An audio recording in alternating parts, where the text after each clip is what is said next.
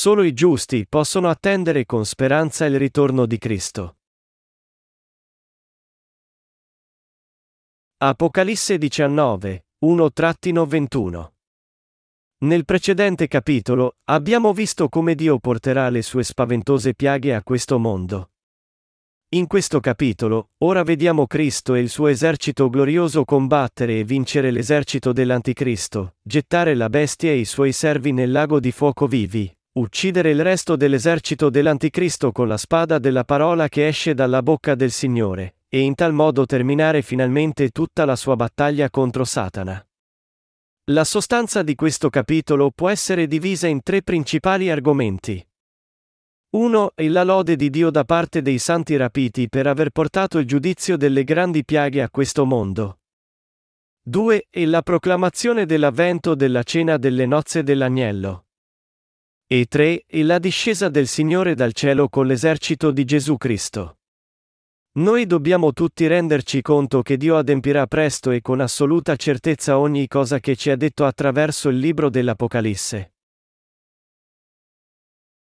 Il giudizio di Dio. Quelli che credono nel Vangelo dell'acqua e dello Spirito e sono in tal modo diventati il popolo di Dio attraverso la fede lo loderanno per averli salvati da tutti i peccati del mondo. Diamo uno sguardo ai versetti 3 a 5. E dissero una seconda volta, Alleluia. Il suo fumo sale per i secoli dei secoli. Allora i ventiquattro anziani e le quattro creature viventi si prostrarono, adorarono Dio che siede sul trono, e dissero, Amen. Alleluia. Dal trono venne una voce che diceva, Lodate il nostro Dio, voi tutti i suoi servitori, voi che lo temete, piccoli e grandi. Ebrei 9 e 27 ci dice, e come è stabilito per gli uomini che muoiano una sola volta, dopodiché viene il giudizio. L'uomo deve essere giudicato davanti a Dio una volta, ma la sentenza di questo giudizio è finale e non sarà annullata. Con il suo giudizio unico di ognuno per i suoi peccati, in altre parole, Dio emetterà il suo giudizio eterno gettando i peccatori nel fuoco che brucia per sempre. È per questo che la Bibbia ci dice che il suo fumo sale per i secoli dei secoli. Alcuni possono pensare e dire, una volta morti, è quella la fine di tutto. Ma questo è il pensiero dell'uomo, non di Dio. Poiché tutti hanno sia un corpo che un'anima, che le persone credano in Dio o no, tutti sanno istintivamente che Dio esiste, e che prima o poi saranno tutti giudicati per i loro peccati davanti a Lui. Come esiste un regno di spiriti per gli uomini, essi sanno che Dio, anche se invisibile ai loro occhi, tuttavia esiste. Il regno che può essere visto dagli occhi della carne non dura per sempre, ma esiste il regno eterno della verità, non visto dai nostri occhi. La prosperità materiale su questa terra pensando solo al denaro e perseguendo solo l'avidità materiale non può essere la ragione dell'esistenza dell'umanità, il suo vero scopo è di entrare nel regno eterno della beatitudine conoscendo Dio, il creatore di tutto l'universo, e conoscendo e credendo nel Vangelo dell'acqua e dello Spirito dato da Lui. Non solo dobbiamo sapere cosa Dio ci ha detto, ma dobbiamo anche credervi. Noi non dobbiamo finire all'inferno credendo e confidando solo nei nostri pensieri. Prima di andare incontro alla sofferenza eterna per i nostri peccati, noi dobbiamo essere perdonati da tutti i nostri peccati e ricevere la vita eterna credendo, mentre siamo in questa terra ora, nel Vangelo dell'acqua e dello Spirito dato da Gesù. Per tutti, la vita su questa terra è troppo breve. Proprio come il sole sorge e tramonta ogni giorno, il breve viaggio delle nostre vite termina troppo velocemente, vano e senza senso, come se corressimo come uno scoiattolo su una ruota. Anche se doveste vivere cento anni, non potreste davvero dire che avete vissuto a lungo. Se voi sottraete i cicli banali della vostra vita quotidiana, il tempo trascorso a dormire, mangiare, andare in bagno, e compiere altre simili cose terrene, dall'arco della vostra vita intera, vi rimane di fatto pochissimo tempo. Mentre vedete le cose che avevate già visto dalla vostra nascita, e incontrate le persone che avevate già incontrato prima, i capelli sono diventati tutti grigi, e all'improvviso vi trovate ad affrontare la vostra fine. L'unico motivo per cui le nostre vite di santi non sono senza senso è che noi, essendo nati in questo mondo, abbiamo incontrato il Signore che è venuto a noi attraverso l'acqua e lo Spirito, creduto in Lui, e in tal modo ricevuto la remissione di tutti i nostri peccati. Come siamo fortunati e grati! Se non fosse stato per il Signore che venne da noi attraverso l'acqua e lo Spirito, noi saremmo tutti destinati a entrare nel fuoco eterno e soffrire in esso. Ogni volta che penso a questo, mi dà spavento, e giungo a ringraziare il Signore ancora una volta. L'inferno, che ebbe origine a causa di Satana, è il luogo più orrendo, dove la sofferenza è così grande che uno preferirà morire, ma non potrà farlo. È un luogo dove fuoco e zolfo bruciano per sempre. Per conoscere correttamente il Vangelo dell'acqua e dello Spirito dato da Gesù, e per ricevere in tal modo lo Spirito Santo, bisogna prima incontrare i servi di Dio che hanno già incontrato questo Vangelo dell'acqua e dello Spirito e che sono già rinati. Vivendo da cristiano, chiunque voglia trovare la risposta alla domanda di rinascere d'acqua e di spirito e di ricevere lo Spirito Santo può risolvere tutto credendo nel Vangelo dell'acqua e dello Spirito. La Bibbia ci dice che lo Spirito di Dio è dato in dono a tutti quelli che ricevono la remissione dei peccati credendo nel Vangelo dell'acqua e dello Spirito, Atti 2 e 38. Si può dire che solo quelli che hanno lo Spirito Santo nei loro cuori essendo perdonati da tutti i loro peccati attraverso la fede nel Vangelo dell'acqua e dello Spirito hanno la fede corretta in Gesù, e solo quelli con questa fede possono entrare nel regno eterno di Dio. Giovanni 3 e 5. Essere benedetti o maledetti è determinato dall'aver ricevuto o meno la remissione dei peccati credendo nel Vangelo dell'acqua e dello Spirito. Vestiti di lino fino, risplendente e puro. Quelli che pensano al loro futuro e vogliono risolvere il loro problema attuale della remissione dei loro peccati sono coloro che sono saggi e beati. Anche se uno può aver vissuto una vita con alti e bassi, piena di difetti, se ha creduto nel Vangelo dell'acqua e dello Spirito e ha ricevuto la remissione dei peccati e lo Spirito Santo nel cuore, allora questa persona ha vissuta la vita più riuscita di tutte. Apocalisse 19, 4-5 dice, Allora i 24 anziani e le quattro creature viventi si prostrarono, adorarono Dio che siede sul trono, e dissero, Amen. Alleluia. Dal trono venne una voce che diceva, Lodate il nostro Dio, voi tutti i suoi servitori, voi che lo temete, piccoli e grandi. Qui, la frase lo temete significa accettare la parola di Gesù Cristo nel proprio cuore e vivere secondo la sua guida. Solo quelli che sono stati perdonati per i loro peccati possono vedere e lodare Dio nel regno del cielo.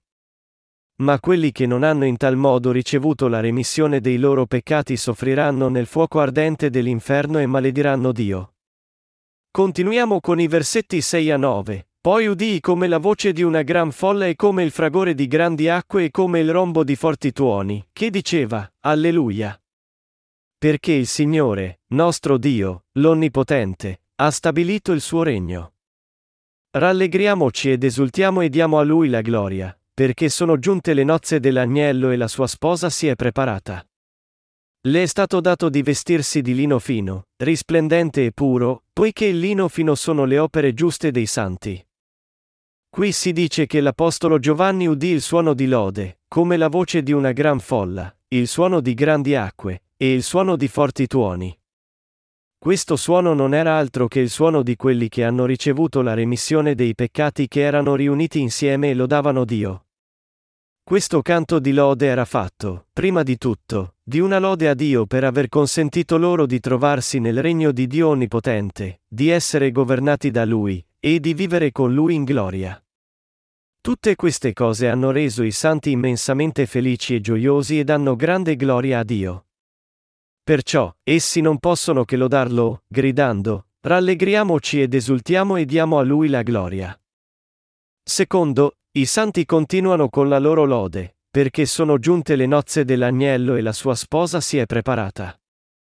Le è stato dato di vestirsi di lino fino, risplendente e puro, poiché il lino fino sono le opere giuste dei santi. Cosa significa questo? Significa che proprio come ha promesso all'umanità, Gesù ritornerà su questa terra, sposerà quelli che hanno ricevuto lo Spirito Santo credendo in Lui e rinascendo, e vivrà e abiterà con loro per sempre. Il matrimonio è l'unione di uno sposo e della sua sposa. Quando Gesù ritornerà su questa terra, in altre parole, egli accoglierà e vivrà solo con quelli che sono rinati d'acqua e di spirito. E ciò significa che costruirà il suo regno millenario e il nuovo cielo e terra per vivere con i santi nei secoli dei secoli. La gloria delle spose di vivere con questo sposo è così grande che va oltre ogni descrizione. Solo a pensarci, i nostri cuori si gonfiano di felicità.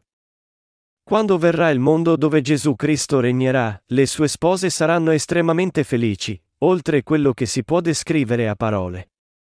Quanto saranno felici quando saranno retti dal buon pastore? Poiché Gesù Cristo è lo sposo di assoluta bontà, il suo regno sarà di assoluta bontà e perfezione. Egli regnerà sul regno del cielo. L'unico e solo Vangelo che vi abiliterà ad andare in cielo. Per ricevere lo Spirito Santo ed entrare nel cielo, si deve credere soltanto nel battesimo e sangue di Gesù. Poiché nostro Signore venne su questa terra per salvare tutti i peccatori da tutti i loro peccati prendendo tutti questi peccati dell'umanità su di sé, egli dovette essere battezzato da Giovanni. Avendo in tal modo ricevuto il battesimo, Gesù stesso fu poi crocifisso sulla croce al posto nostro, fu giudicato per tutti i nostri peccati, resuscitò dai morti, e divenne il Signore della salvezza eterna per quelli che credono. Questo Signore ora ritornerà sulla terra, abbraccerà le sue persone che sono diventate sue spose attraverso la fede, e vivrà con loro per sempre.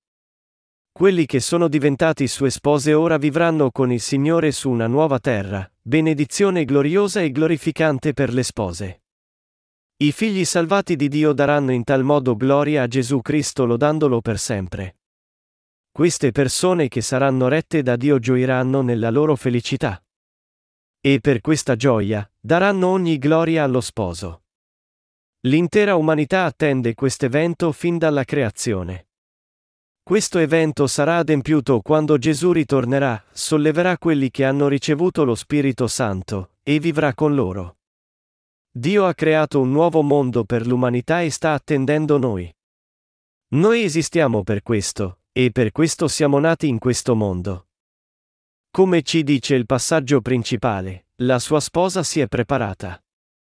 Le è stato dato di vestirsi di lino fino, risplendente e puro. Dio ha rivestito quelli che credono in Gesù Cristo con lino puro, fino.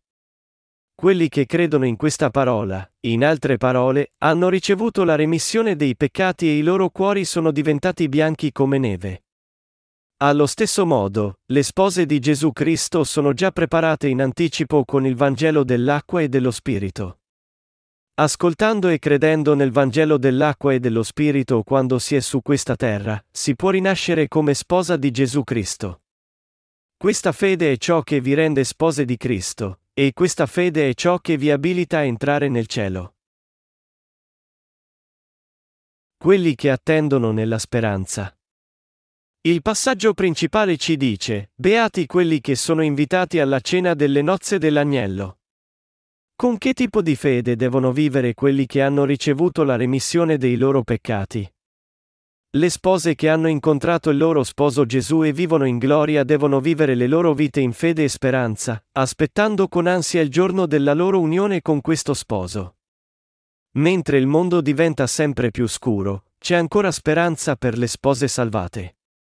Questa speranza non è altro che attendere il giorno in cui Gesù Cristo, avendo preparato il nuovo cielo e terra per le sue spose, ritornerà a portarle via.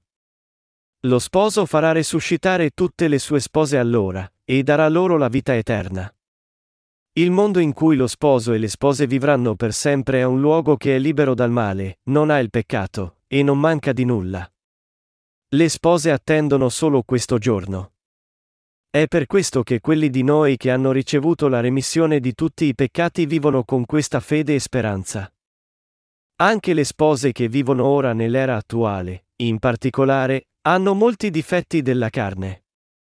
Ma come ci dice 1 Corinzi 13 e 13, queste dunque le tre cose che rimangono, la fede, la speranza e la carità, ma di tutte più grande è la carità.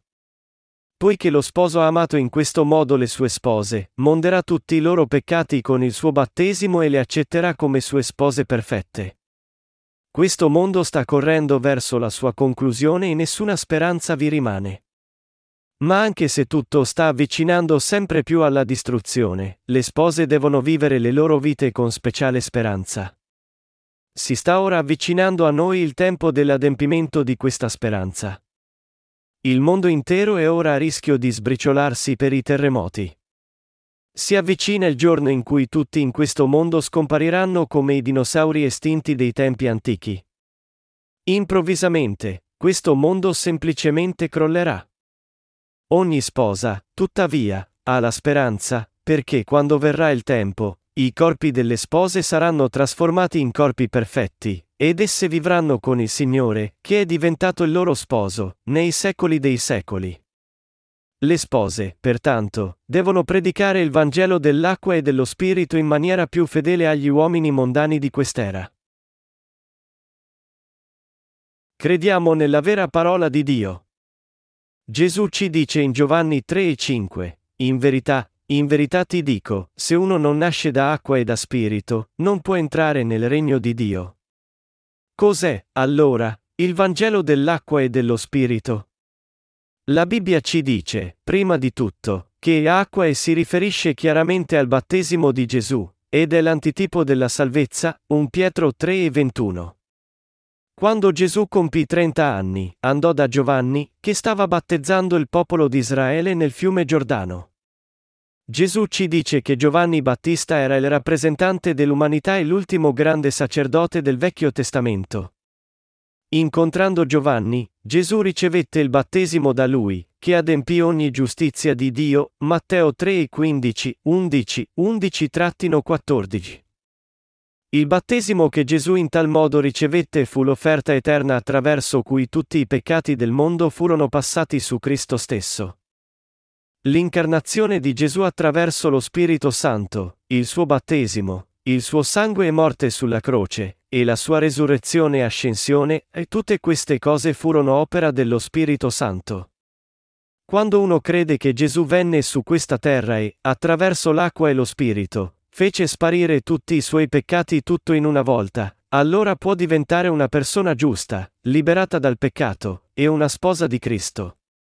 Ciò non è qualcosa che si realizza mediante i pensieri dell'uomo, ma viene dai pensieri di Dio stesso.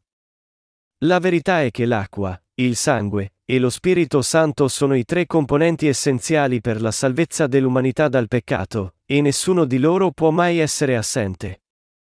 La Bibbia approfondisce ciò in modo chiaro ed esatto nel capitolo 5 di un Giovanni. Esso ci dice che questi tre elementi dell'acqua, del sangue e dello Spirito Santo sono un tatuno, e che la nostra salvezza dal peccato non può essere completa e approvata se uno qualunque di loro è assente. Quando conosciamo e crediamo in questa verità, che la salvezza perfetta è credere in queste tre cose l'acqua, il sangue e lo Spirito Santo, e allora possiamo renderci conto e accettare l'amore di Gesù che ci ha salvati. E in tal modo i nostri cuori possono di fatto diventare completamente puri. La Bibbia ci promette in Atti 2 e 38, Pentitevi e ciascuno di voi si faccia battezzare nel nome di Gesù Cristo, per la remissione dei vostri peccati, dopo riceverete il dono dello Spirito Santo. Cos'è, dunque, questa parola che ci abilita a ricevere lo Spirito Santo? Essa non è altro che la parola del battesimo di Gesù, l'acqua, della sua morte sulla croce, il sangue, e del suo essere Dio, resurrezione e ascensione, lo Spirito Santo. Questa parola di salvezza era di fatto stata profetizzata negli scritti di Mosè e degli altri profeti del Vecchio Testamento, e fu adempiuta e testimoniata in tutti e quattro i Vangeli del Nuovo Testamento. Inoltre, la eterna salvezza dell'espiazione completata tutta insieme, che è esposta in dettaglio nel libro degli Ebrei, testimonia ripetutamente la giustizia di Dio, che abbiamo ricevuto attraverso la nostra fede. Anche se ognuno in questo mondo peccaminoso sta vivendo una vita della carne che non è affatto all'altezza davanti a Dio, deve ricevere la remissione dei peccati offerta da Dio, e vivere la vita riponendo la propria speranza nel cielo. Questo è il dono di Dio che Egli ha dato all'umanità. Noi dobbiamo tutti ricevere questa grazia dataci liberamente. Credere nella parola che nostro Signore ritornerà, costruirà il suo nuovo regno, e vivere in essa è la nostra vera speranza. Noi dobbiamo vivere con questa speranza, ed è in questo che io credo col massimo ardore. Sapete quanto è diffuso il peccato in questo mondo? In confronto al tempo dell'inondazione di Noè, i peccati di quest'era sono molto più diffusi. Al tempo di Noè, vedendo che i pensieri dell'umanità erano sempre malvagi, Dio aveva deciso di distruggere il primo mondo con l'inondazione, disse a Noè di costruire un'arca, e salvò quelli che entrarono in quest'arca credendo nella sua parola. Anche se Dio aveva detto che avrebbe con assoluta certezza giudicato il mondo con l'acqua, solo la famiglia di Noè di otto persone credeva nella sua parola. Essi in tal modo costruirono l'arca in un periodo di cento anni, e vi entrarono per sfuggire all'inondazione. Quando lo ebbero fatto, Dio iniziò a portare il suo giudizio sul primo mondo. Il cielo si scurì improvvisamente, e iniziò a cadere una pioggia torrenziale. Forse in una sola ora l'acqua raggiunse l'altezza del terzo piano. Così piovve per 40 giorni, sommergendo il mondo intero sotto l'acqua. Proprio come Noè e la sua famiglia entrarono nell'arca credendo che stesse per iniziare un nuovo mondo, voi ed io dobbiamo vivere quest'era nella speranza. Proprio come essi poterono costruire l'arca per cent'anni perché avevano creduto in Dio, io credo che anche noi dobbiamo perseverare e predicare il Vangelo. Dio disse a Noè, costruisciti un'arca, Genesi 6 e 14, punto. Questa parola ci dice che per difendere la nostra fede dobbiamo prima dedicarci al Signore e predicare il Vangelo. Anche se i rinati hanno speranza, non c'è speranza per quelli che non credono nel Vangelo. C'è solo disperazione per questi che non credono al Vangelo. Indipendentemente dal fatto che le persone credano nel Vangelo dell'acqua e dello Spirito o meno, noi dobbiamo continuare a predicarlo a loro con fede. L'età attuale è il tipo di tempo in cui la gente deve credere a questo vero Vangelo il prima possibile. Quelli che credono nel Vangelo che noi predichiamo troveranno la felicità, ma quelli che non credono in esso saranno solo maledetti. I secondi, e cioè, quelli che non credono nel Vangelo, e sono gli sciocchi che riceveranno il giudizio eterno di Dio e saranno gettati nell'inferno. Non perdete la vostra speranza. Se i giusti dovessero mai perdere la loro speranza, li attenderebbe solo la morte. Se non abbiamo speranza, non avremo né il desiderio, né l'interesse, né alcun altro motivo per continuare a vivere. Pertanto, viviamo con la speranza. Nell'età odierna, quelli che credono in Gesù e sono in tal modo rinati sono davvero felici. Per l'umanità, la sola speranza rimasta è ricevere la remissione dei peccati, e cioè, non c'è altra speranza che ricevere lo Spirito Santo. Quando alle persone sono perdonati tutti i loro peccati, possono avere speranza e vivere felici per sempre, ma se non lo sono, li attenderebbe solo la distruzione, perché non avrebbero ricevuto lo Spirito Santo. È perché ho ricevuto la remissione di tutti i miei peccati che posso vivere nel mondo odierno con speranza. È mia speranza e preghiera che anche voi viviate la vostra vita con questa speranza.